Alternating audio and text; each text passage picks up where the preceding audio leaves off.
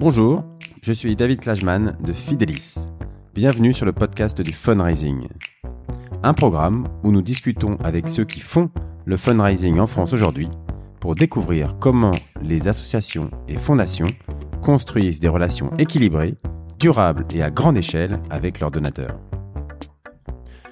Je reçois aujourd'hui Cédric Bouquet, le directeur de la communication et du mécénat de l'Institut Pasteur de Lille. Avant de commencer, je voulais vous dire merci. Euh, merci pour vos encouragements qui sont de plus en plus nombreux et que je reçois par mail ou sur LinkedIn. Vous êtes beaucoup à me faire des retours très positifs sur le podcast, donc euh, encore une fois, euh, merci. et je suis toujours, bien sûr, très demandeur de vos retours, donc N'hésitez surtout pas à me dire euh, ce qui vous a plu ou ce qui vous a déplu dans certains épisodes. Euh, cela m'aide à m'améliorer et à aller chercher des informations qui vous sont euh, toujours plus utiles. Si vous n'êtes pas encore abonné à la newsletter, faites-le. Vous serez ainsi au courant de chaque nouvel épisode. Je mets un, un descriptif de l'épisode dans l'email, comme cela vous pouvez voir si l'épisode vous intéresse. Enfin, je suis sûr que ils vous intéressent tous, bien sûr.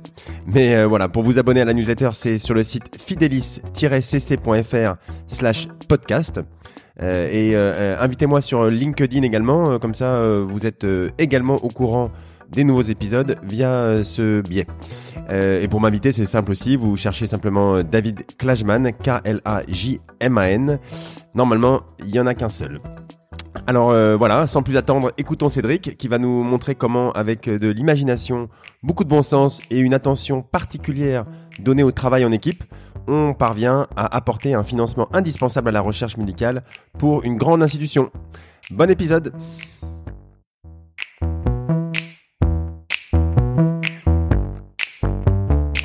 Je reçois aujourd'hui Cédric Bouquet, euh, le directeur de la communication et du mécénat de l'Institut Pasteur de Lille. Euh, bonjour Cédric. Bonjour. Alors, euh, nous allons parler aujourd'hui du, financement de la recherche, de pourquoi le, grand public est indispensable à cette recherche. Euh, les subventions ne représentent que 25% des ressources de l'Institut Pasteur de Lille, il me semble. Euh, Cédric, de toute façon, tu vas nous détailler tout cela. Ce sera un, bon rappel que les dons, les legs et, le mécénat, et donc notre métier de fundraiser, ben, ils sont très importants pour le financement de la recherche fondamentale. Et l'Institut Pasteur de Lille est un très bon exemple de cela. Mais on va aussi aborder des sujets euh, opérationnels, hein, du bon vieux quotidien de fundraiser, sur lesquels euh, je pense que toutes les associations sont confrontées à un moment, euh, la migration de son CRM, le choix de son agence, l'adaptation au Covid dans la communication avec ses donateurs, voilà, des, bons sujets. Et on aime bien voir comment ces pairs se dépatouillent avec tout ça. Mais avant d'aborder ces sujets, Cédric, est-ce que tu pourrais te présenter pour les auditeurs, s'il te plaît? Oui, pas de souci. Euh, donc euh, j'ai 44 ans, je travaille dans le fundraising depuis euh, un peu plus de 15 ans maintenant. Euh, à la base, j'ai une formation en biologie, j'ai commencé euh, à faire des études en biologie, ce qui m'a amené après les hôpitaux de Paris au, au le laboratoire de recherche du, du Téléthon. Et c'est à Généton que j'ai découvert le, le fundraising, le monde associatif. Je me suis beaucoup engagé pour le Téléthon, j'ai organisé beaucoup d'événements, de collectes, de visites de donateurs et j'ai commencé à être sensibilisé à ce secteur-là. Et puis, euh, j'ai été président pendant sept ans de l'association Mobile en Ville, qui était un peu une spin-off euh, de, du Téléthon. Ouais. Et tout ça m'a amené à voilà, m'intéresser de plus en plus au secteur euh, associatif et à la communication. Et de fil en aiguille, j'ai quitté le laboratoire de, du Téléthon pour euh, travailler à l'APF, hein, maintenant France Handicap, sur les, les événements pendant pendant deux ans. Euh, et puis après, j'ai travaillé aussi au salon autonomique, donc toujours dans le milieu du, handicap paramédical. Quelques années sur le quartier d'affaires de la défense en, communication. Et puis j'ai suivi quelques cours du soir, euh, formation, VAE, etc. pour continuer à me développer en, communication et en fundraising. Et ensuite, j'ai travaillé quelques années dans un centre de lutte contre le cancer en communication et, fundraising. Et maintenant, depuis euh, quasiment cinq ans, je suis directeur de la communication et du mécénat à l'Institut Pasteur de Lille. Voilà, donc, euh, un parcours donc, euh, euh, voilà, évolutif. Un parcours évolutif, donc commencer par du, du scientifique, de, de, la paillasse, euh, et euh, c'est intéressant. Tu as fait longtemps du, Exactement. Du, la, la, vraiment de la, la paillasse, c'était au tout début, mais... J'en ai fait, je dirais, 4 ans à peu près. Ouais. J'ai dû faire à peu près 6 mois, un an aux hôpitaux de Paris, et puis un peu plus de 3 ans au, au, au, Généton. bon, un peu plus de temps aussi que mes études, mais voilà, j'ai quatre ans, quatre ans vraiment en laboratoire, en, en recherche, en thérapie génique. Euh, oui, bah, j'imagine que quand tu communiques avec tes chercheurs aujourd'hui, c'est ça aide de ça aide, ça aide, voilà, ouais, Et même si après j'ai évolué sur d'autres secteurs d'activité euh, avant de revenir dans un dans un milieu de, de recherche pure et dure, euh, ouais, j'ai toujours été très intéressé par la biologie, par la santé, par la recherche, donc c'est un domaine qui me parle beaucoup. Et c'est vrai que cette double formation euh, voilà, m'aide à comprendre le, les sujets, m'aide à comprendre les chercheurs avec qui on travaille au quotidien.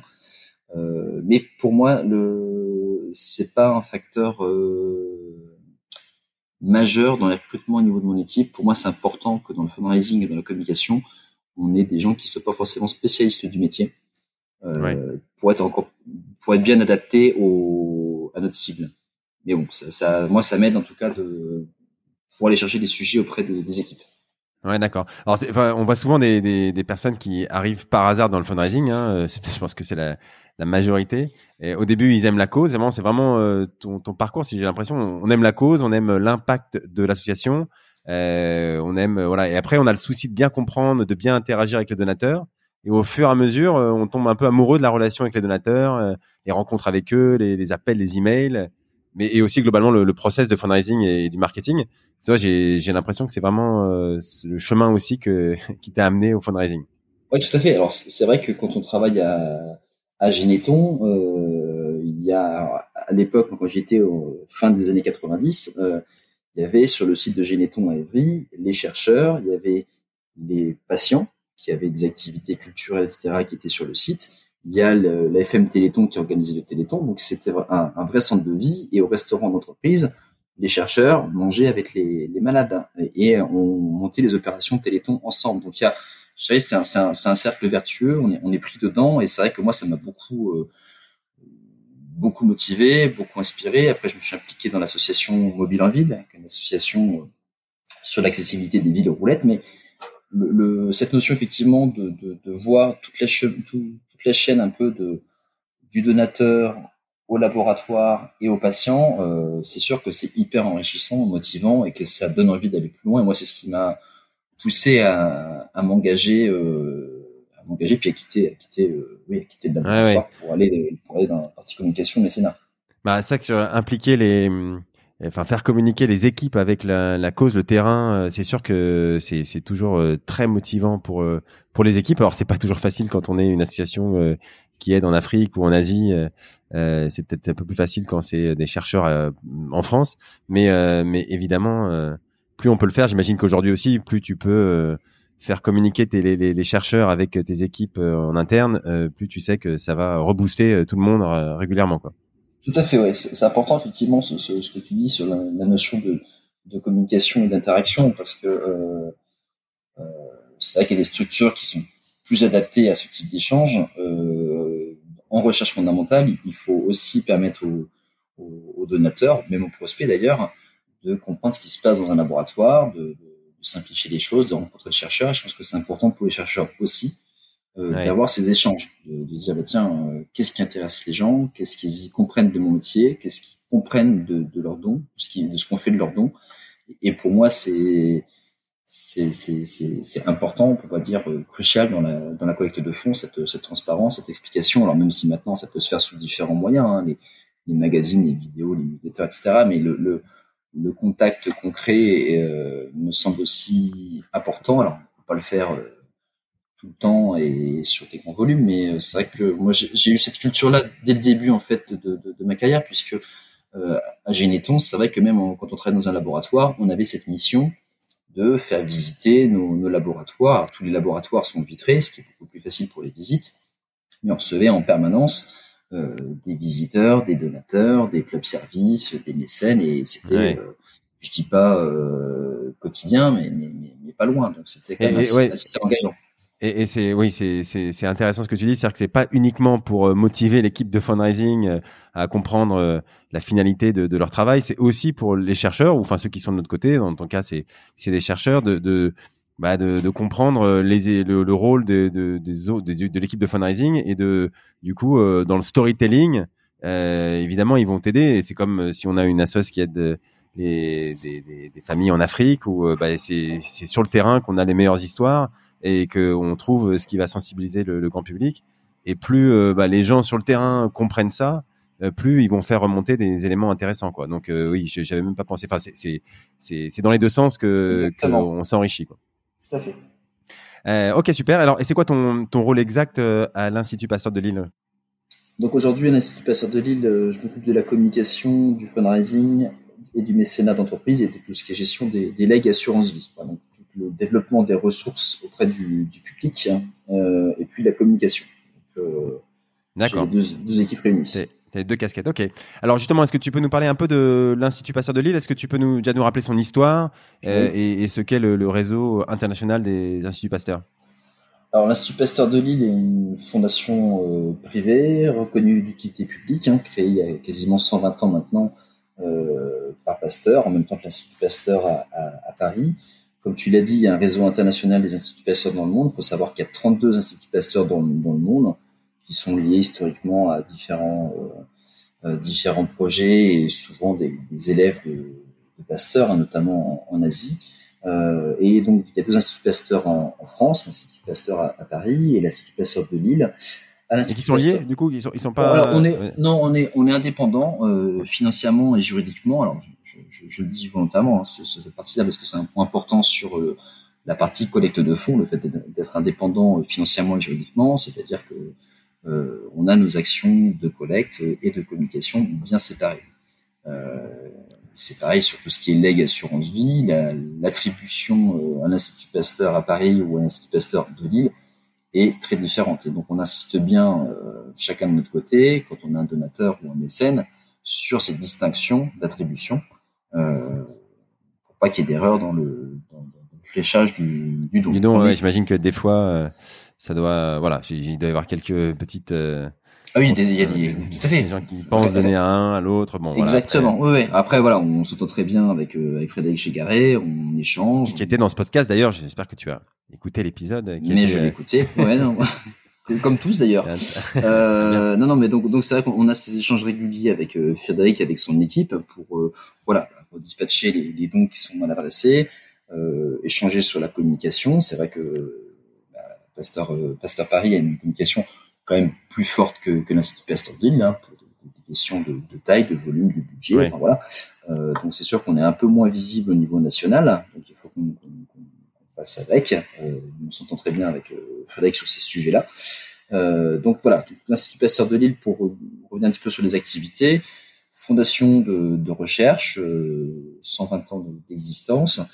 Euh, sur les, les principales euh, maladies contemporaines, je dirais, euh, cancer, maladie cardiovasculaire, euh, Alzheimer, diabète, mais beaucoup les maladies infectieuses qui étaient l'origine de la fondation hein, quand c'était créé en, en 1894. C'était autour des maladies infectieuses et notamment de la diphtérie.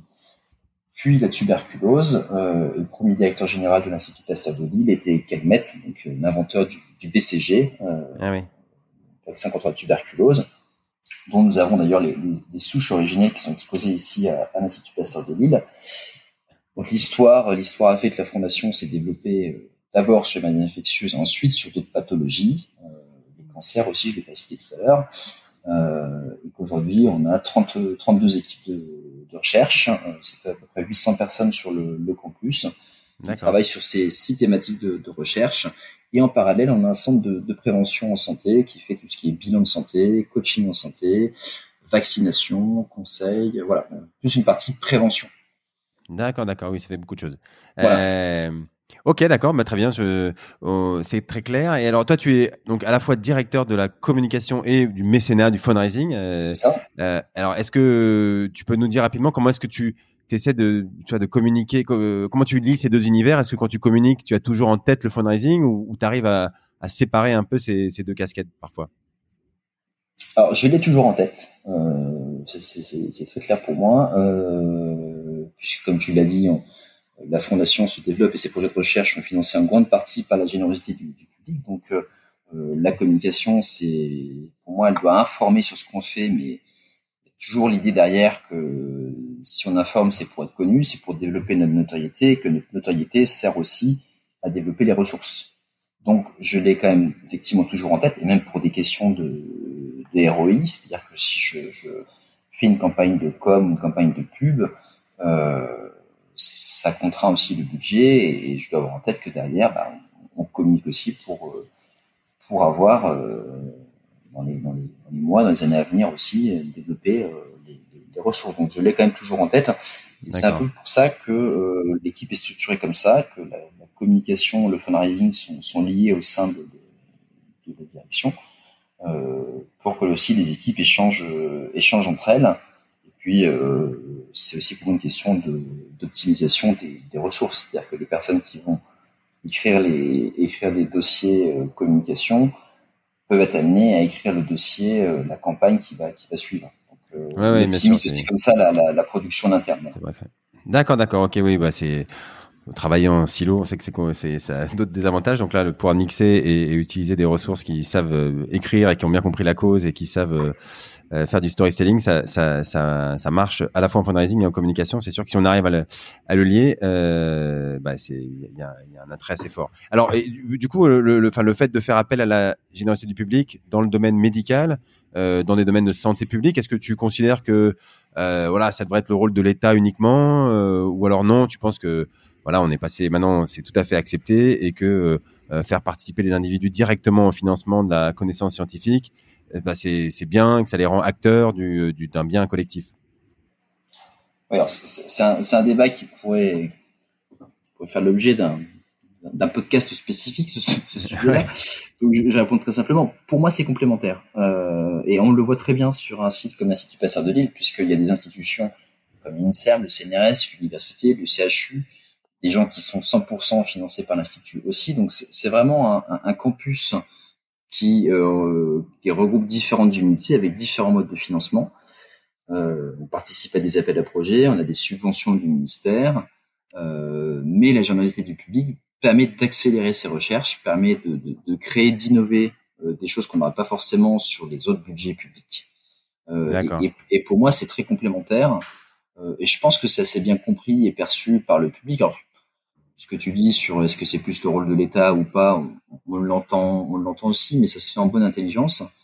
Euh, et je pense qu'on est passé un petit peu euh, au-delà de, de, de, tout ça et que, en tout cas, on sait l'expliquer. Et quand on fait des, des, des, visites, des conférences avec euh, des, des, chercheurs, ils expliquent clairement les choses en disant euh, voilà, euh, je réponds à des appels à projets, ce qu'on appelle les ANR par exemple ou les ERC. c'est sur un projet très précis. Euh, ça va me donner un financement sur ce projet-là pour euh, un an, deux ans, trois ans, etc. Mais votre don, la générosité du public, euh, me permet de développer cet autre projet qui va finalement enrichir l'autre projet ou me permet de recruter un postdoc ou etc. etc. Donc je pense que c'est bien clair aussi dans la tête des, des, chercheurs et qui savent aussi le justifier auprès du public. Donc euh, pour moi l'un va avec l'autre. D'accord, oui, il y a une complémentarité qui qui est partagée, qui est expliquée par tout le monde, et euh, voilà, ça évite de, de, de, mélanger les choses, et, et c'est vrai à la fois pour les chercheurs et pour le grand public, et on sait l'expliquer. D'accord, d'accord, bah, très bien. Après, on voudrait toujours plus, hein. c'est évident qu'on voudrait des subventions ministérielles plus grandes, mais qu'on voudrait des, de, plus de dons aussi. Euh, voilà, c'est ça, en, avançant de toute manière, euh, on, sait que la recherche, et notamment la recherche fondamentale, coûte très cher, que les équipements coûtent de plus en plus cher aussi, et que a toujours besoin de plus. Donc c'est vrai que si on augmente les dons et qu'on développe les projets, on a aussi besoin de, que, les parties euh, subventions euh, suivent aussi. D'accord. Euh, oui, bien sûr. Euh, D'accord. Et, et, la crise, ça, ça a accéléré euh, votre développement sur le, le digital, j'imagine? Enfin, voilà. Est-ce que on, on, va parler de la communication avec ces mmh. donateurs euh, via le digital dans quelques minutes, mais déjà, enfin, en termes de communication globale, même sur l'institution globalement ou, ou sur le voilà, par rapport aux gens qui, sont dans votre région. Est-ce que vous avez euh, ajouté beaucoup de choses sur la partie digitale cette année? Oui, oui, forcément. On, a fait comme, comme tout le monde. Hein. On s'est adapté à la, à la situation et on a, poussé sur le digital. Euh, effectivement, sur la partie sur la partie emailing, communication digitale et télémarketing aussi, on a fait, on a fait de télémarketing. On a beaucoup euh, beaucoup poussé et beaucoup développé. Quasiment, euh, enfin, plus que doubler la partie collecte digitale euh, sur cette année. Je pense qu'il y a aussi beaucoup de transformations de donateurs print historiques qui sont dit bah je vais faire mon don en, en digital une première fois. Donc, euh, alors c'est passé par quel, type de, de, de... alors tu as cité l'emailing, le, vous avez refait votre site, vous avez euh, l'emailing, comment, comment, ça se passe? On n'a pas fait. Alors peut-être déjà préalable dire que euh, à l'Institut Pasteur de Lille, on a une équipe qui travaille sur les coronavirus depuis une dizaine d'années, qui travaille déjà sur le MERS, sur le SRAS. Donc on avait cette connaissance, cette compétence. Et au, dès le début de la crise, l'équipe s'est organisée et a été renforcée pour travailler sur le SARS-CoV-2, le Covid-19. Et donc du coup, nous on a, on a fait une, une conférence, euh, une conférence début février 2020, au tout début, à l'époque on pensait encore qu'on serait épargné. Euh, et puis euh, on a créé rapidement un, un site internet spécifique euh, pour parler de ce projet, pas de ses recherches, et faire un appel à et faire un appel à dons. Euh, et donc on a utilisé aussi notre base donateur euh, pour communiquer sur ce projet. Euh, et puis on a aussi eu quelques partenaires qui dès le début ont communiqué aussi auprès de leur auprès de leur cible ou de leur réseau sur nos projets, sur ce qu'on faisait. Donc voilà, ça s'est fait, ça s'est fait comme ça. Ça s'est fait d'abord le, le, site internet, ensuite la communication qui allait, qui allait derrière, et puis des campagnes print aussi. Pour répondre à ta question sur le digital, lui, forcément, 2020, c'est une année très digital. Très digital. Alors on, va euh, on va rentrer un petit peu dans le, détail de la du digital avec les donateurs plutôt existants. Alors toi, tu as fait beaucoup d'événementiels. Tu nous as parlé de, euh, dans les salons d'ailleurs. À un moment, tu tu étais dans cet euh, organisme qui gère les salons. Donc enfin, je sais qu'on a compris que tu aimais beaucoup le contact avec les, les donateurs. donc la, la, la période actuelle t'a forcé à, à t'éloigner un petit peu de ton ADN. Alors justement, est-ce que tu peux nous parler de la façon dont enfin concrète où vous avez euh, changé ces liens avec les donateurs et vous êtes adapté au distanciel Est-ce que euh, vous avez continué à maintenir des, des, réunions régulières avec eux, par exemple, mais à distance euh, Quels outils vous utilisez euh, Voilà, qu'est-ce que est-ce que tu peux, par exemple, nous commencer par nous décrire ce que vous avez mis en place en termes de, de communication à distance avec vos donateurs actuels en 2020 Alors bon, il y a déjà effectivement les, les les échanges, euh, les échanges réguliers, hein, que ce soit mail, téléphone, etc. On a des donateurs, qui, notamment des grands donateurs, qui, qui, qui, nous suivent, qui nous, qui nous écoutent et qui sont intéressés, à qui on a gardé le lien pendant le pendant le premier confinement. Donc là, euh, téléphone, mail, hein, enfin téléphone, classique, ouais, ouais. téléphone, mail classique. Alors, téléphone, effectivement, on se dit, euh, on se dit au premier confinement, bah, qu'est-ce qu'on peut, qu'est-ce qu'on peut faire différemment, puisqu'il y a aussi des activités qu'on avait arrêtées. Et moi, au niveau de l'équipe, je sais qu'on s'est dit, bah tiens notamment sur la partie euh, leg assurance vie, euh, la responsable de leg assurance vie s'est dit bah tiens je vais profiter de ce temps-là pour appeler les gens, ils sont chez eux, pour prendre des nouvelles, etc., échanger, mieux se connaître, etc. Donc il y a eu effectivement une grosse partie téléphonique. On a organisé des permanences téléphoniques aussi. Sur des gens qui avaient déjà exprimé un intérêt pour les legs, par exemple, euh, on les appelle juste pour, euh, pour euh, exactement. demander comment ils vont et euh, voilà, ou, qui avaient demandé des, qui avaient posé des questions, etc. Ou voilà, des gens qui sont en réflexion, donc l'occasion d'avoir des conversations un petit peu plus, un petit peu plus longues hein, aussi, de prendre des nouvelles. Donc on l'a fait aussi sur sur les donateurs, sur des partenaires, donc se dire aussi, bah voilà, comment comment on optimise tout ça. Sur les, sur les donateurs, on a organisé euh, conférences en, en, visio. Alors pour nous, c'est un apprentissage aussi puisqu'on ne l'avait jamais fait, hein, pour, être, pour, être, clair. On fait régulièrement des conférences, des visites de laboratoire, euh, euh, des petits événements, de présence sur des événements aussi. Mais la partie euh, visio, on l'avait jamais faite. Alors visio, c'est Zoom, enfin vous utilisez ouais, Zoom. Zoom ouais, tout à fait. Ouais, et, ouais. Et, et, donc euh, ça, voilà, ça, ça, ça m'intéresse de d'avoir les détails parce que moi j'ai vu euh, des associations qui qui bah, qui disaient ah oui il faut qu'on le fasse, mais ah oui mais qui on invite, ah mais est-ce qu'on met plutôt euh, on se limite à 10 personnes dans la salle ou est-ce qu'on peut en inviter 300 d'un coup euh, Qu'est-ce qu'on leur dit? Combien de temps ça dure? Voilà, moi je j'aimerais que tu nous racontes très concrètement là ces, ces réunions que tu as organisées euh, avec un peu d'expérience, qu'est-ce qui est mieux de, de faire Combien de personnes on invite et comment on cible les personnes qu'on va inviter à ces réunions? Oui, alors c'est pas, c'est pas, effectivement, c'est des questions qu'on s'est posées aussi, euh, et on a fait notamment la première réunion qu'on a pu faire de ce type-là, c'était début décembre avec les grands donateurs qui avaient donné sur euh, le projet Covid en, en 2020. Alors, on s'est dit, ça fait, ça fait six mois qu'on communique maintenant dessus. On a eu des dons, des grands dons. Euh, donc on, on, avait invité, on, a fait un segment, euh, un segment grand donateur euh, sur ce sujet avec euh, les chercheurs, le directeur général.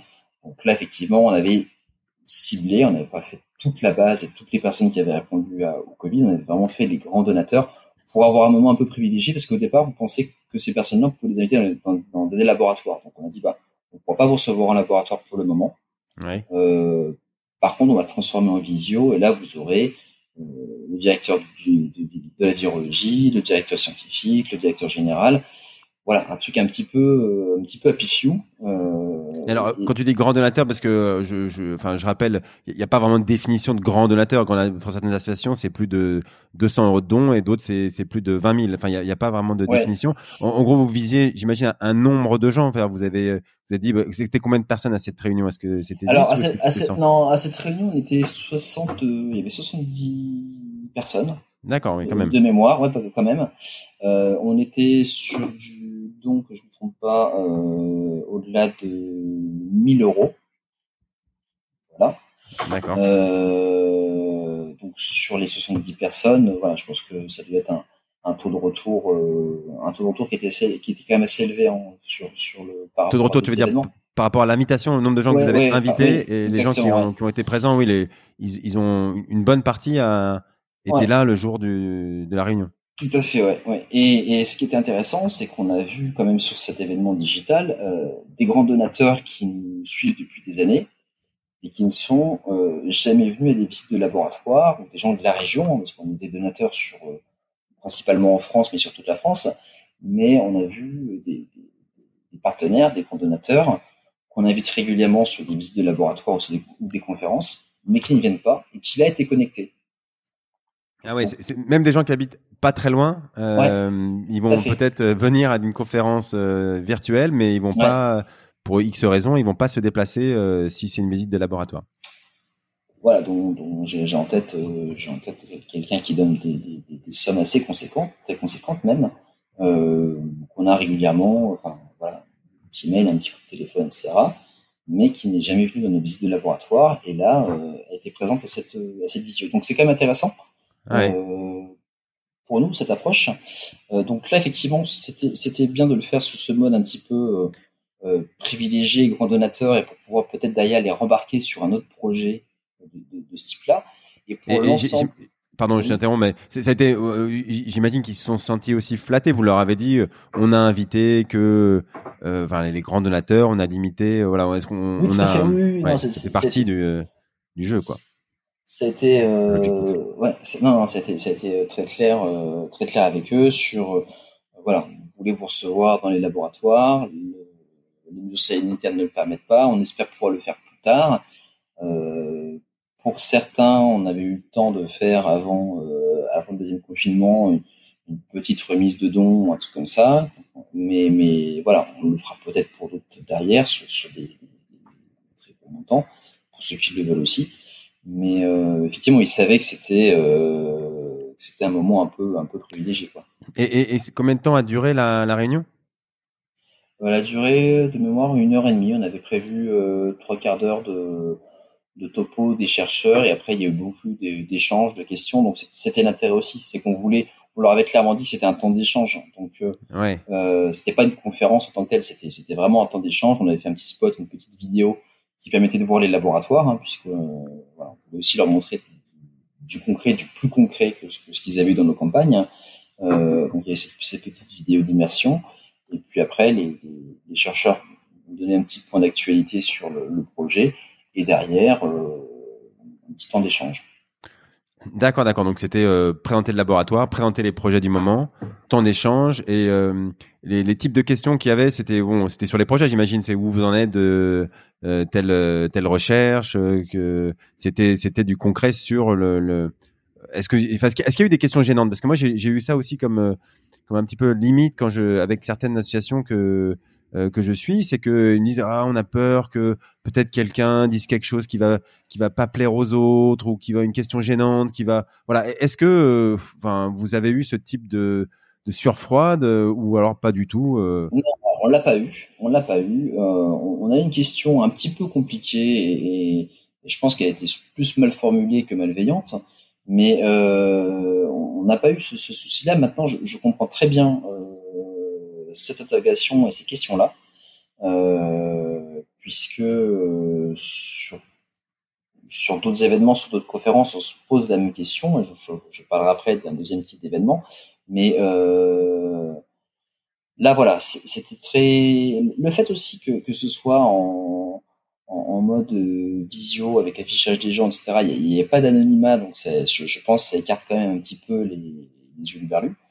Et deuxièmement, ah c'est quand même voilà, des, gens, des gens qui mettent un, un, montant conséquent hein, sur, sur, sur du don particulier sur ce projet-là. On, il est donc jusqu'à 20 30 000 euros, donc c'est pas n'importe quoi non plus. Non plus. Donc c'est des gens qui sont déjà informés sur le projet, qui suivent le truc. Donc voilà, pour moi, il n'y a pas trop de risque sur cette partie-là. Maintenant, sur une conférence plus, plus grand public. On fait tous les ans une conférence en, fin d'année à, Lille Grand Palais qui rassemble euh, à peu près 900 personnes.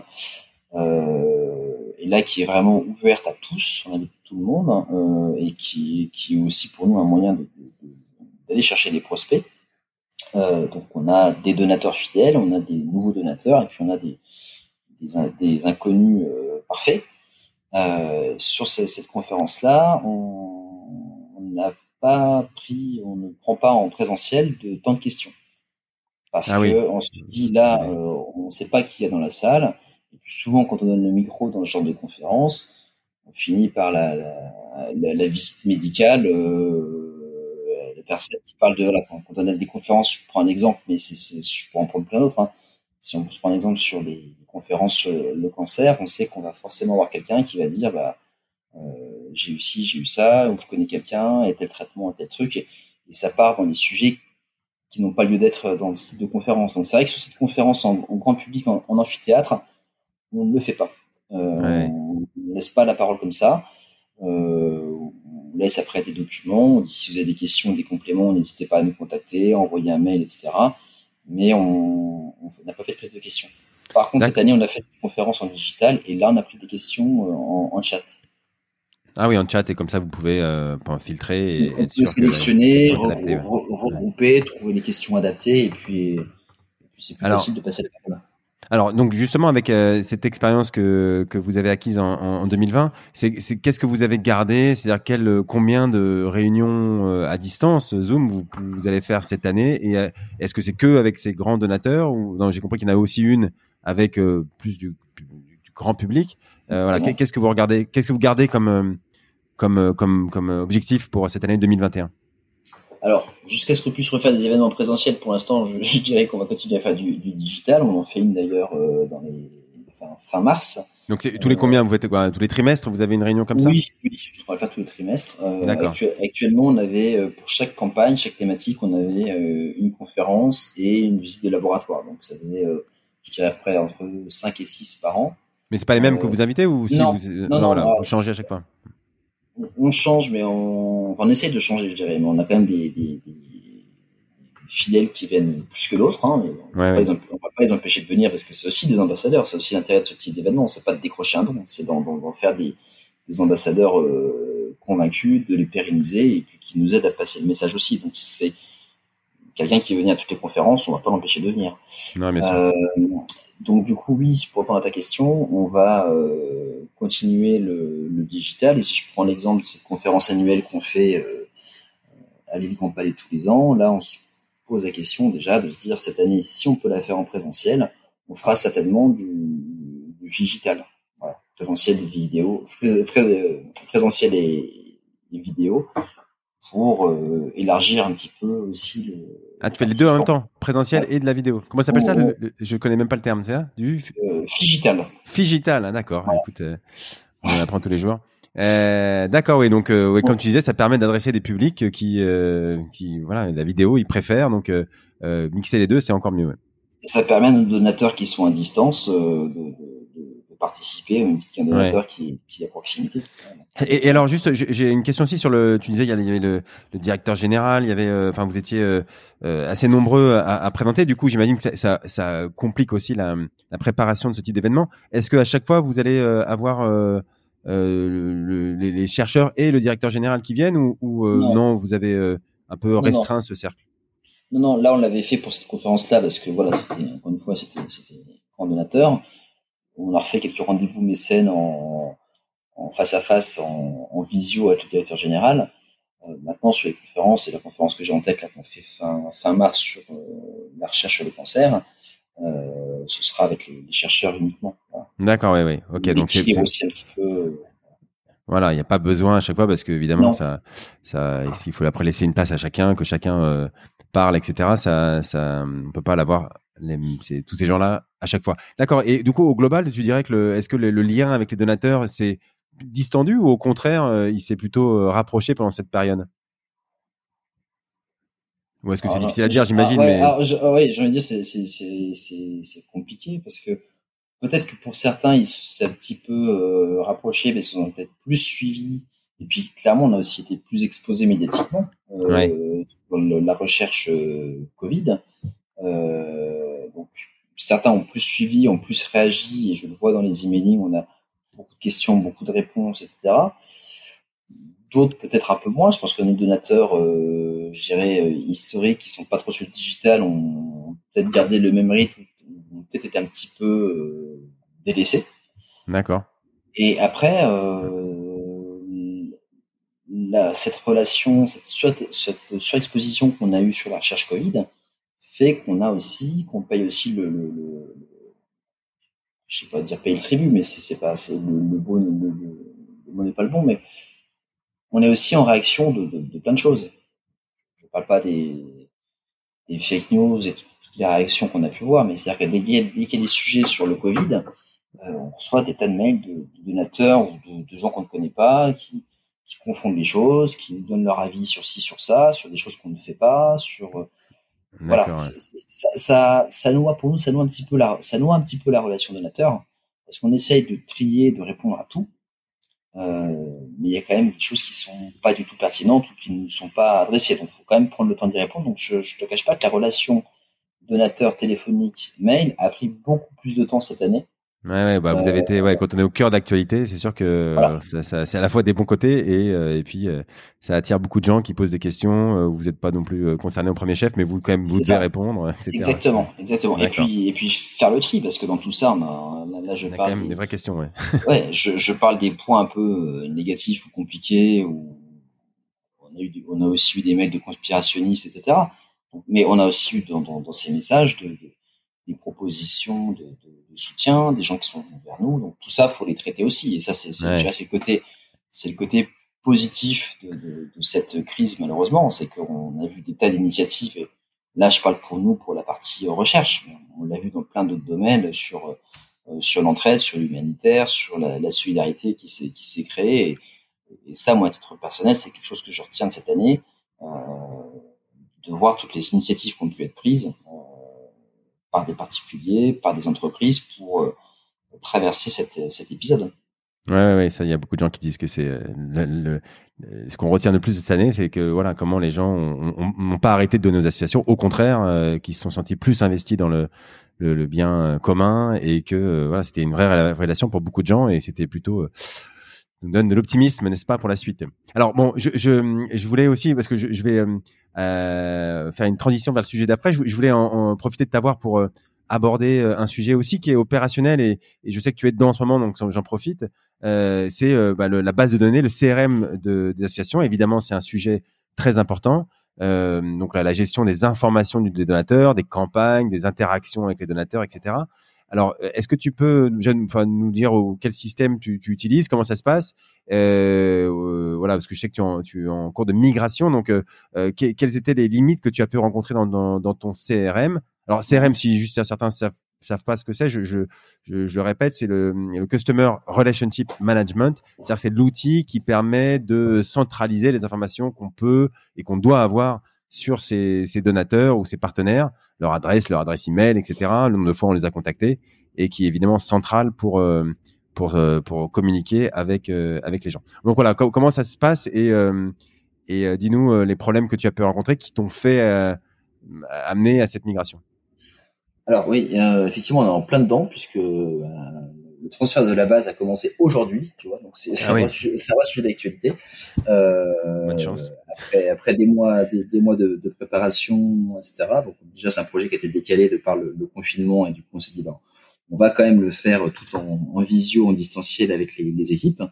et du coup, c'est là, on, est en plein dedans. Donc, on, on, a, passé la première phase de, de, du transfert.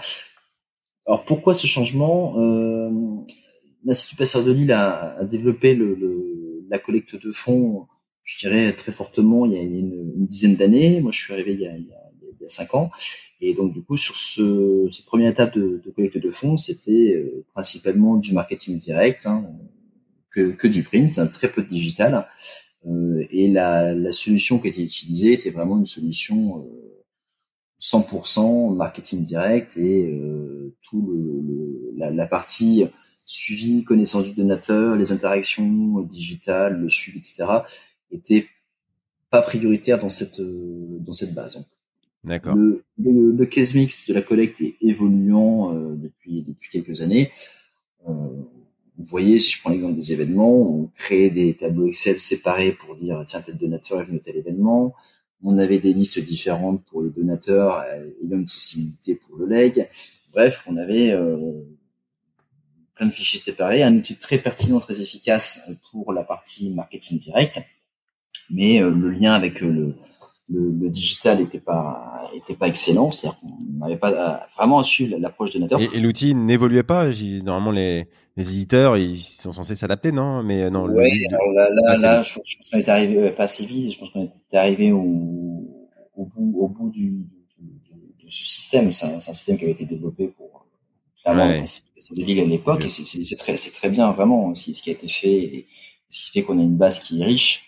Mais là. Euh, de fonctionnalité, de, de, de, de suivi, d'interactivité, et même d'ergonomie, euh, on est arrivé au, au, bout du système. Et puis là, avec le développement aussi du digital, etc., euh, on, on, fait le constat qu'il fallait vraiment qu'on qu change. Euh, là, vous, avez, on, vous avez...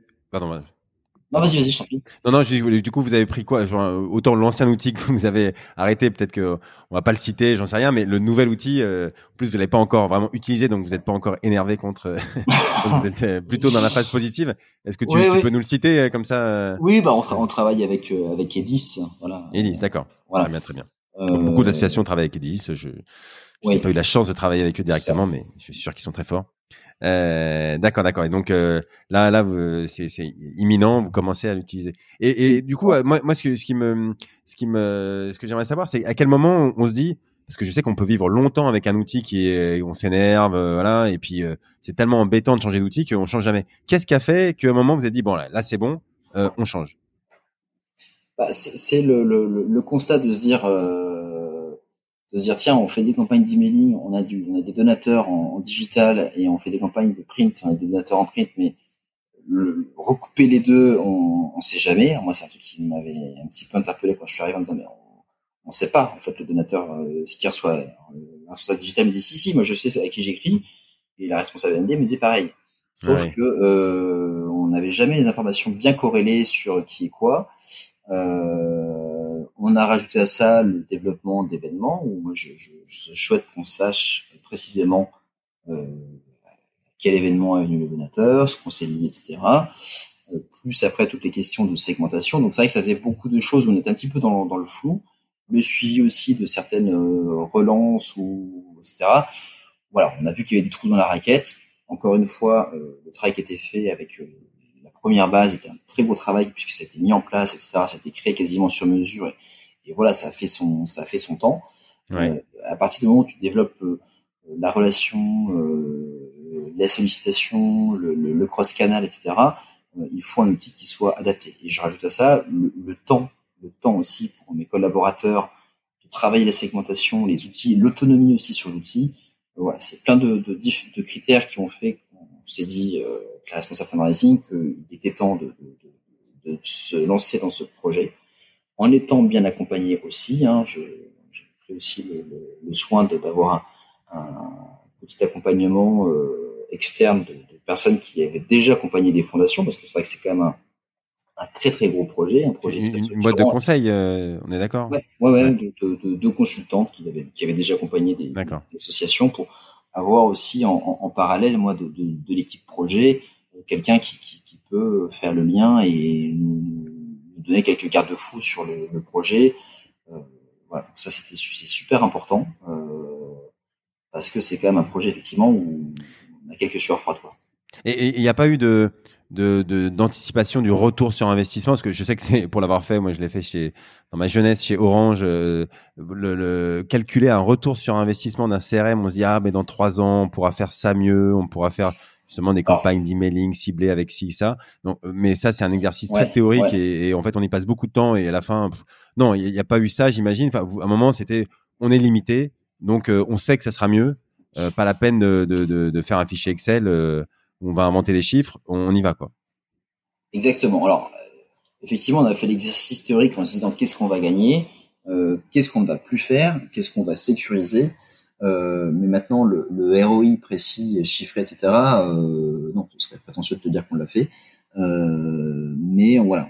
Bah ça, je pense que c'est Pardon, je t'adore, mais c'est un conseil que, enfin, ça paraît peut-être bête pour quand on l'a pas fait, on s'est pas posé la question, mais en fait, le fait de savoir que c'est pas la peine de creuser trop cette question, parce que le ROI, il est très très difficile et vous, vous l'avez pas fait.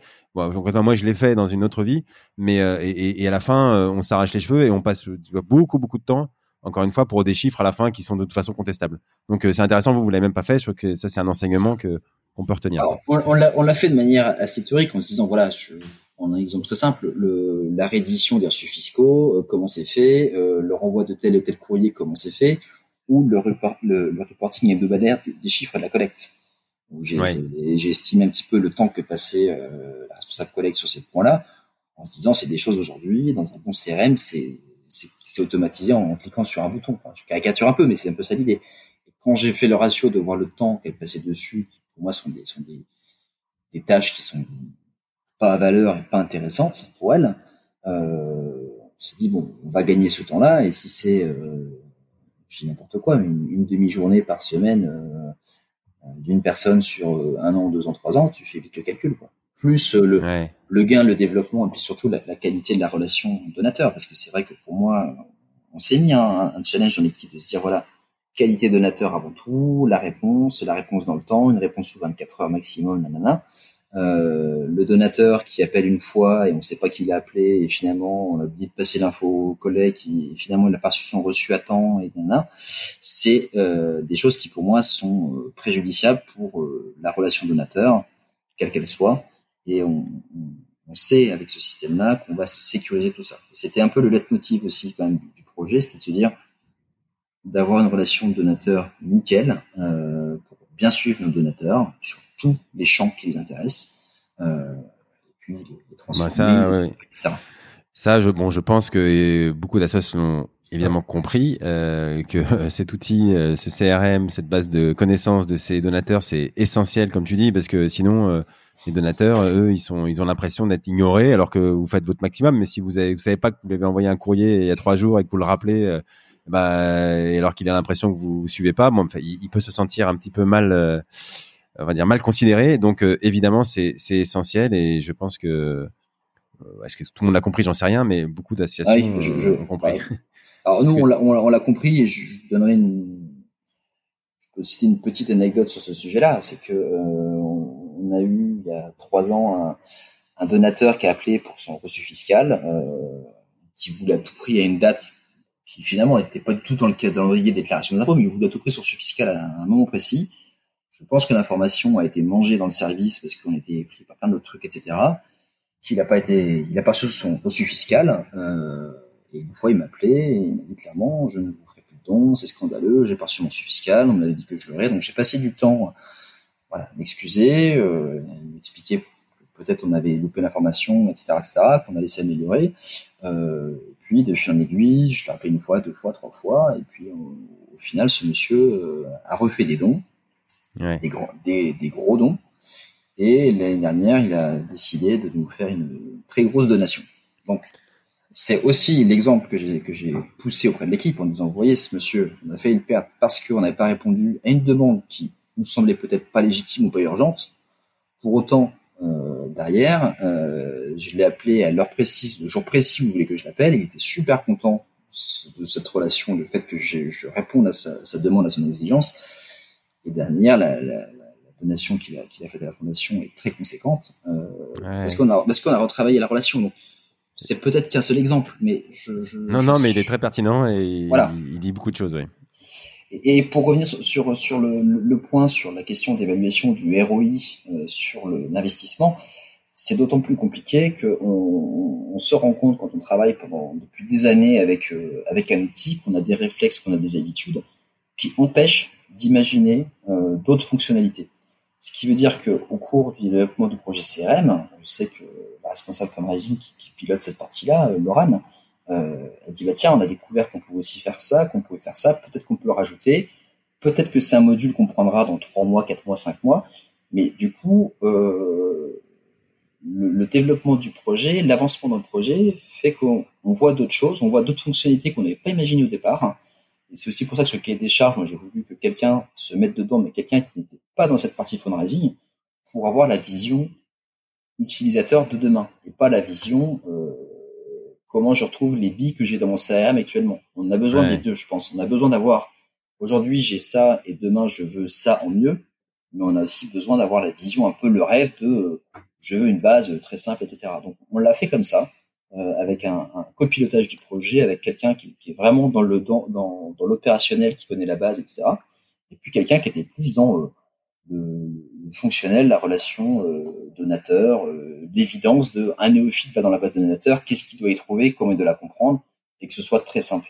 Oui, bien sûr, un outil, ça, c'est à la fois euh, évidemment merveilleux, etc., mais ça contraint aussi et ça donne des habitudes. Et, et après, euh, sortir de ces habitudes, moi, voilà, on connaît tous des entreprises qui travaillent sur des certains, certaines euh, CRM ou certains euh, SAP ou j'en sais rien, des grosses, euh, des grosses machines qui à la fin, euh, bah voilà, on, on est dans un cadre et on fait toujours la même chose et, euh, et c'est difficile d'en sortir. Et, c'est effectivement le changement d'outil. Des fois, ça te ça te permet de, de, de prendre de l'air et de, de voir des choses. Ouais, c'est c'est sûr. Bah, c'est un vrai changement euh, culturel aussi, hein, parce que effectivement, on, on sait là donc on, on est dans la bascule, euh, on sait que les prochaines campagnes ça va être un, un exercice, et puis euh, c'est aussi un exercice pour nos pour nos prestataires, euh, pour le service comptable, pour l'informatique, donc ça, ça bouscule beaucoup de, de, de choses et ça remet en question beaucoup de choses dans l'organisation aussi. Donc euh, c'est super, enfin c'est vraiment c'est vraiment un beau projet. Et, je tire mon chapeau Ouais. à, à toute mon équipe qui travaille là-dessus, qui a, qui a les mains dans, le- dans, dans, dans le conduit. Enfin, les coudes, les coudes et les épaules aussi d'ailleurs en ce moment, mais euh, c'est chouette, c'est chouette. Ok. Alors, euh, euh, j'ai un, un autre sujet qui est un peu lié d'ailleurs. euh, tu l'as un petit peu évoqué. C'est, je, je sais que tu as beaucoup d'expérience dessus aussi. C'est le, le travail, avec, le travail avec une agence conseil. Est-ce que tu peux nous en parler un petit peu Déjà nous dire si toi tu as une agence aujourd'hui, bah, comment tu l'utilises? Est-ce que euh, c'est tout le temps ou si sur des sujets précis? Qu'est-ce que tu attends d'elle? Qu'est-ce que tu n'attends pas d'elle? Euh, Voilà. Euh, est-ce que, est-ce que déjà, est-ce que tu, tu as une agence aujourd'hui? Non, j'ai pas d'agence. On fait appel à des, des agences ou à des consultants ou des, des prestats de, de manière ciblée, sporadique sur certains projets. Euh, quand je suis arrivé à l'Institut Pasteur de Lille il y a cinq ans, il y avait une, il y avait une agence qui venait d'être euh, recrutée pour faire un petit peu la, la transition, je dirais, avec euh, l'ancienne équipe hein, et, et qui accompagnait, qui développait la collecte, qui a fait un très gros travail de structuration, de mise en place des campagnes, de création de documents, de définition de la stratégie. Euh, donc c'était un contrat de, de, de trois ans. Et donc, je travaillé avec cette agence moi pendant trois ans. J'ai développé l'équipe aussi. On a staffé l'équipe. Euh, et puis à un moment donné, on s'est dit euh, fin 2018, euh, bon, finalement, euh, il y a des choses qu'on sait faire en interne. Il y a des choses sur lesquelles l'agence nous apporte plus grand chose là-dessus. Donc, l'équipe m'a dit, ben, on peut internaliser cette partie-là. Alors, ce qu'on sait faire, euh, on, pense pouvoir le faire nous-mêmes. On n'a pas, besoin- pas besoin de l'agence pour ça. On, on est autonome, on, on est staffé, etc. Donc, euh, on, on veut le faire par nous-mêmes. Et puis, en se disant, bah, la- l'argent qu'on met pas sur la partie euh, accompagnement, on peut la mettre sur d'autres projets. Alors, elle, faisait quoi l'agence euh, Juste pour être peut-être qu'il y a des gens qui connaissent pas, qui n'ont pas l'habitude de travailler avec des agences? Enfin, dans votre cas, elle, était sur quel sujet? Bah, définition de la définition de la stratégie, euh, planification des, campagnes, suivi de suivi de Fab. Euh, voilà, quand même une, très grosse partie, euh, une très grosse partie de, structuration de la partie fundraising, alors principalement sur les dons particuliers, un petit peu sur le leg et le mécénat, sur, le leg, pardon, leg assurance vie, et ils ont fait une petite reco sur la partie mécénat d'entreprise. Mais c'était quand même principalement, euh, c'était quand même, je dirais, 80%, c'était euh, euh, les campagnes de marketing direct. Voilà. D'accord, mais en fait, vous vous êtes structuré au fur et à mesure. Euh, tu, ce que je comprends, c'est que tu, tu dis pas on n'a pas besoin d'agence, euh, pas du tout. Tu dis on, on, on, peut avoir besoin d'une agence, mais à un moment, si vous vous êtes euh, peut-être entre temps staffé et, euh, et à un moment vous avez pris cette décision d'internaliser. Alors avec du recul d'ailleurs, est-ce que tu tu vois des choses qui euh, qui sont mieux ou moins bien Est-ce que voilà, qu'est-ce que tu pourrais conseiller à une association qui qui se pose la question? Alors.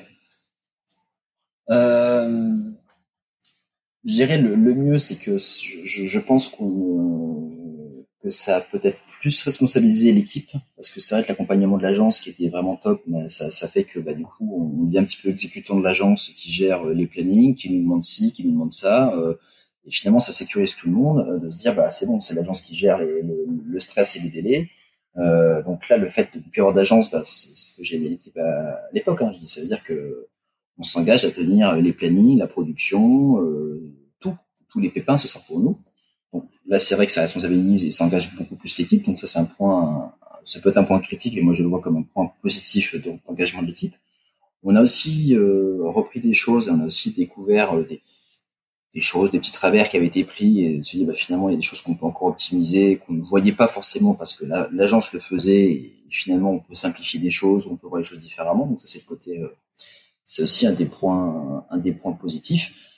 Le point de, de, de vigilance, il est euh, de ne jamais croire qu'on sait tout faire ou qu'on a la science infuse. donc c'est aussi pour ça que je garde un budget pour solliciter des agences ou des conseils sur certaines prestations. C'est des fois de se savoir se challenger, se renouveler, avoir un petit peu d'air extérieur, parce que on est une équipe de, de 13 personnes, euh, on travaille sur différents dossiers, donc, de temps en temps, ouais, de temps en temps, tu, tu te, te challenges et tu, tu, euh, tu, tu vas euh, faire un petit, je sais pas comment, un appel d'offres où tu vas ouais, euh, ouais, sur un sujet précis, tu vas demander, ok. Ou, simple, ou simplement sur une, quand on est sur une, sur une charrette ou un truc qui a pas passé. J'ai dit à l'équipe, si on voit qu'il y a des sujets qui passent pas, des dossiers qui ne passent pas, ben on, on fait appel à l'externe, à l'externe et c'est pas, c'est pas un problème et, et on l'a fait, on l'a fait, on l'a fait l'année dernière, voilà refondre notre magazine donateur. Euh, J'ai dit là, euh, ça va pas passer.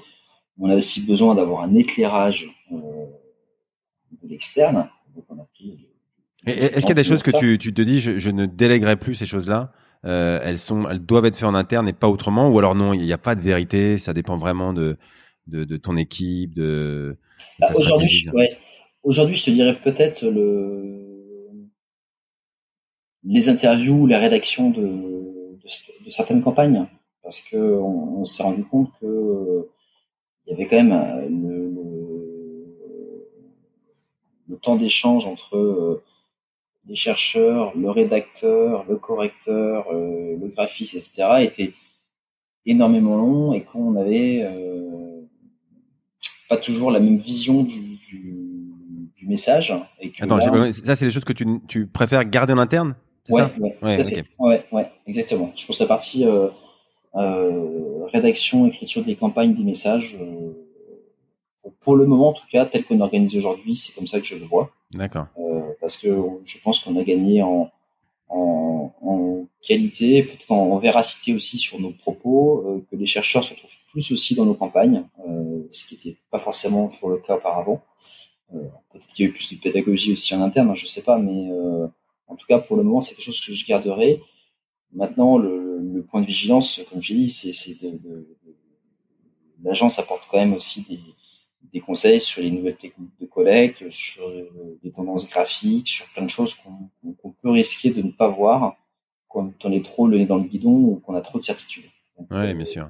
C'est pour ça que moi j'aime bien aussi euh, écouter, challenger, prendre des conseils à l'extérieur. Euh, les séminaires de l'AFF, par exemple, les publications de l'AFF sont, sont, sont, très bien pour ça. Et puis moi, j'aime bien échanger avec euh, tous, mes, tous mes homologues. Hein, euh, donc, euh, c'est intéressant aussi de voir ce que font les autres, prendre des conseils. Donc, je pense que l'agence conseil a, a son importance aussi. Oui, bien sûr, aller voir à l'extérieur, euh, c'est très important. Et l'agence, elle est là aussi pour ça. Elle voit ce qui se passe dans d'autres associations. Euh, elle, elle, suit ce qui se passe à l'étranger ou j'en sais rien. Enfin, elle, a l'œil ouvert et plus on discute avec des gens, c'est évidemment plus on, on reste pas dans ses euh, certitudes. On est d'accord. Alors, euh, c'est vrai qu'on arrive au bout de la conversation. J'ai encore euh, explosé le temps que je m'étais imparti. ça devient une habitude là, mais mais tant que c'est intéressant, moi je, je considère que si ça dure plus longtemps que ce qu'on s'était fixé, c'est très bien. Euh, tant que on avance sur les sujets intéressants et je, pense que c'est tout à fait le cas aujourd'hui. Donc, euh, j'ai pas de problème avec euh, le dépassement du temps. Alors bon, mais j'ai pas vu qu'on ait passé le temps, tu vois. Donc, euh. bon, par contre, à un moment, il faut quand même, euh, il faut quand même avancer et conclure. Donc, euh, alors, j'ai une des questions que j'aime bien pour pour conclure, c'est le une question sur le management. On a compris que vous étiez une, une grosse, enfin une 13, je crois, tu m'as dit dans le dans votre service. voilà, comment ça se passe le le, le, le management? Je sais aussi que c'est un, quelque chose sur lequel tu es très sensible. Qu'est-ce qui te semble important dans la façon d'animer, par exemple, ton ton activité et ton équipe de fundraising? Euh, bah, ce qui me semble important, c'est peut-être un peu ce que je disais précédemment aussi sur les, agences, savoir se dire qu'on n'a pas la science infuse, qu'on ne sait pas tout faire, et savoir se, remettre en question. C'est valable pour mes, collaborateurs comme pour moi-même, de se dire, bah, des fois, on, doit se challenger entre nous, on doit savoir se dire les choses, avoir de, prendre le temps euh, d'écouter, d'écouter les nouvelles idées, de s'inspirer, d'être curieux. Euh, et dans le management, c'est vrai que euh, j'ai la chance d'avoir une une équipe qui est, euh, enfin, qui est top. Hein. Je, je, vraiment saluer leur, leur, travail et leur implication parce que ils ont su euh, s'écouter, se mettre dans une, dans une organisation qui leur permet d'échanger, de s'intéresser au travail de l'autre et puis d'avoir euh, quasiment toutes les missions, tous les postes sont, sont backupés. C'est-à-dire que on, sait maintenir l'activité et c'était très important en 2020 avec la crise. Avec le Covid, avec le, télétravail, avec certains arrêts maladie, de pouvoir maintenir une activité, une motivation dans l'équipe, de pouvoir se passer la main et s'entraider. Euh, on revient à la, solidarité qu'on évoquait tout à l'heure. Et pour moi, ça c'est important que le management insuffle cette confiance, cette capacité d'échanger. Et est-ce que tu as des petits trucs pour ça justement? Parce que sur l'objectif, oui, c'est ça paraît euh, euh, super. Mais est-ce que tu as des petits trucs pour arriver à avoir cette cette complicité ou ce ah, c'est le temps. c'est de prendre le temps, prendre le temps de prendre le temps de l'écoute, prendre euh, prendre le temps dans des entretiens, dans, dans, dans des réunions. Alors les réunions, euh, c'est peut-être bête, mais euh, je fais tourner l'animation des réunions de service, par exemple. C'est pas toujours moi qui, qui anime. Dans la prise de décision, il y a des prises de décision qui se font de manière euh, collective. Et puis, euh, puis voilà, moi, je, je c'est pas parce que je suis à la tête du service que j'ai la vérité. Donc, je j'écoute, j'attends qu'on m'apporte aussi des, idées, des conseils et qu'on m'aide à, décider. Euh, bien souvent, je, reviens sur mes positions, j'écoute, euh, j'écoute les propositions. Donc ça, c'est, inspirant parce que euh, j'ai, 44 ans, des gens qui sont bien plus jeunes que moi dans, dans l'équipe, qui, qui, ont d'autres techniques, d'autres modes de communication et je leur dis, c'est à vous à me former à ces, à ces outils, à ces techniques. Si je vous ai recruté, c'est que je ne sais pas faire ce que vous savez faire. Donc, montrez-moi, démontrez-moi que c'est intéressant. On va faire des choses ensemble. Et, et, ça me, ça me bouscule un peu. Donc, ça, c'est très bien. Donc, moi, je peux peut-être bousculer un petit peu euh, l'équipe sur certains sujets, mais je pense que c'est aussi à, à, à l'équipe à, à, me challenger, à challenger le, le, collectif. Donc, au niveau du management, c'est vrai que on a, euh, je pense qu'on a développé une capacité d'écoute euh, mutuelle. On a suivi des, des, séminaires et quelques formations en, management aussi. Cet institut Passeur de Ville nous aide à, à ça euh, pour forcer chacun à pouvoir euh, faire des retours sur le travail du, du collègue, pouvoir l'aider, pouvoir s'écouter. D'accord, et prendre le temps, comme tu disais. Euh, euh, et à la fin, c'est même une, une, une, fierté personnelle de d'avoir réussi à bâtir une équipe parce que c'est dur. Euh, euh je, voilà, d'arriver à avoir une équipe de une dizaine de personnes qui, qui interagit bien euh, entre elles avec des, des feedbacks. C'est un, un, challenge, surtout que c'est des personnalités euh, forcément différentes, avec des histoires différentes, avec des cursus différents, avec des fois des visions différentes aussi. Et de mettre tout ça en musique, c'est vrai que c'est c'est top. Et on, on a eu des, succès collectifs. Euh, la première année où on a travaillé euh, seul, sans, accompagnement d'agence, c'était un vrai défi et une vraie fierté à la fin de l'avoir réussi. l'année 2020, l'année Covid, avec toutes les difficultés qu'on a eues et des coups durs aussi au sein de l'équipe, hein, je, ne le cache pas, mais c'était une fierté de l'équipe aussi de se dire, bah, on, l'a fait, on a travaillé en mode dégradé et pour autant on a atteint les objectifs et, même dépassé les objectifs qui nous étaient fixés. On a fait des choses qui n'étaient pas prévues et on a servi la cause, on a servi les chercheurs, on a été, c'est ce sentiment d'utilité, de fierté que j'ai ressenti de la part de l'équipe à la fin de l'année. Euh, c'est là que je me dis, bon, le management est capital pour, euh, pour entretenir cette dynamique. Alors, là aussi, sur le management, euh, c'est aussi un enjeu pour moi de, de, de, de suivre, de l'écouter et puis de, me challenger et de progresser aussi sur ces points-là. Ouais, mais euh, quand on le fait, quand on prend, on prend le temps, euh, je pense qu'on n'est jamais déçu et comme tu nous le montres euh, très bien. Ok, et eh ben Cédric, merci beaucoup. Merci à toi. Il va falloir conclure là pour de bon là. Je... on a dépassé l'heure. C'est toi le chef du temps. bon, donc voilà, merci d'avoir accepté de, de, donner ton temps. je crois qu'on a vu beaucoup de choses très concrètes ensemble. J'essaie de varier moi un peu les sujets stratégiques, marketing et, et de parler parfois vraiment de, de, bons vieux sujets opérationnels, comme euh, je disais en introduction, parce que le quotidien, bah, c'est quand même voilà 80% de notre notre travail, c'est quand même euh, bah, des, bons vieux sujets du quotidien. Et, et, donc là, je crois que on, on est très content d'avoir un, un, grand professionnel comme toi qui qui nous explique comment il s'organise là-dessus.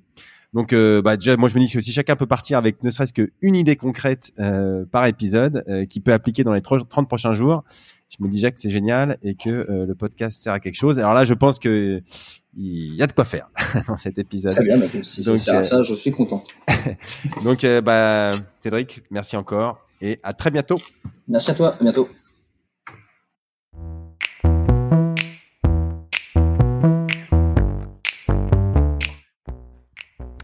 Bravo, vous avez écouté cet épisode du podcast du fundraising jusqu'au bout. Merci de le partager avec deux amis autour de vous d'inscrire de force tous vos collègues sur leur smartphone et de mettre une note 5 étoiles avec un gentil commentaire pour aider à faire connaître ce podcast. Si vous souhaitez être au courant des nouveaux épisodes, inscrivez simplement votre email sur le site fidelis-cc.fr slash podcast. Fidelis, F-I-D-E-L-I-S. Et si vous voulez augmenter le fundraising de votre association, euh, obtenir des prélèvements automatiques, des legs, des dons, vous pouvez aller sur la page contact du site. Nous adorons aider les associations et fondations à trouver des ressources durables afin de soutenir leur cause. Je suis David Clashman et je vous dis à très bientôt pour un nouvel épisode.